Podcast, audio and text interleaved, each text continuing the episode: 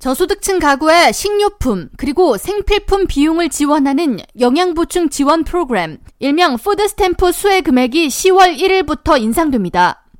연방 농무부는 20일 미국 내 48개 주와 워싱턴 DC를 대상으로 영양 보충 지원 프로그램 SNAP 최대 수령 금액을 1인 가구 기준 291달러, 4인 가구 기준 973달러로 인상한다고 밝혔습니다. 단 최소 수혜액은 월 23달러로 변동이 없습니다. 농무부는 다음 달부터 푸드스탬프 혜택을 받을 수 있는 월 소득 상한선도 조정한다고 밝혔습니다. 1인 가구 기준 월 소득 1,580달러 이하인 경우 푸드스탬프 혜택을 신청할 수 있으며 2인 가구는 2,137달러 이하, 3인 가구 2,794달러, 4인 가구 기준 월 3,250달러 이하로 기준 소득이 소폭 상향 조정됩니다.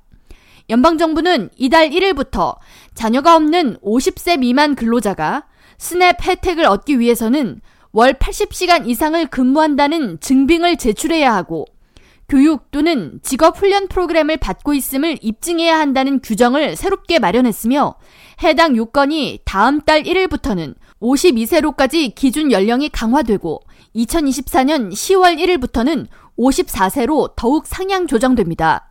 이와 같이 변화된 푸드스탬프 규정으로 인해 기존의 푸드스탬프 수혜를 받던 약 2만여 명이 혜택을 잃을 것으로 추산됩니다. 단, 재향군인이나 위탁 보호를 받지 못하는 18세에서 24세 청년층에 한해 이러한 요구 조건은 면제되며 신체적, 정신적 제약 등으로 일을 할 수 없거나 임신 등의 사유를 제출할 경우 해당 요건에서 면제됩니다. 푸드스탬프 혜택을 받기 위해서는 시민권자나 영주권자여야 하며 필요한 서류로는 여권, 영주권이나 시민권 증서, 출생 증명서가 필요하고 신청자의 사회보장카드 원본이 필요합니다.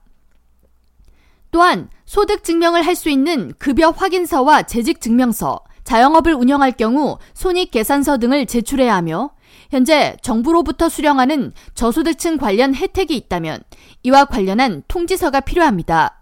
또한 주거지를 증명할 수 있는 4번과 최근 공과금 고지서, 집주인일 경우 모기지 내역서나 재산세 내역을, 세입자일 경우 임대 계약서를 함께 제출해야 하고 자녀가 있다면 자녀의 재학 증명서와 취알드 케어 증명서를 제출해야 합니다. 스냅 수혜 자격을 갖췄지만 아직 혜택을 받고 있지 못한 한인들은 민권센터나 KCC 한인 동포회관 등 한인 단체를 통해 신청과 상담 등에 대한 도움을 받을 수 있습니다. K라디오 전영숙입니다.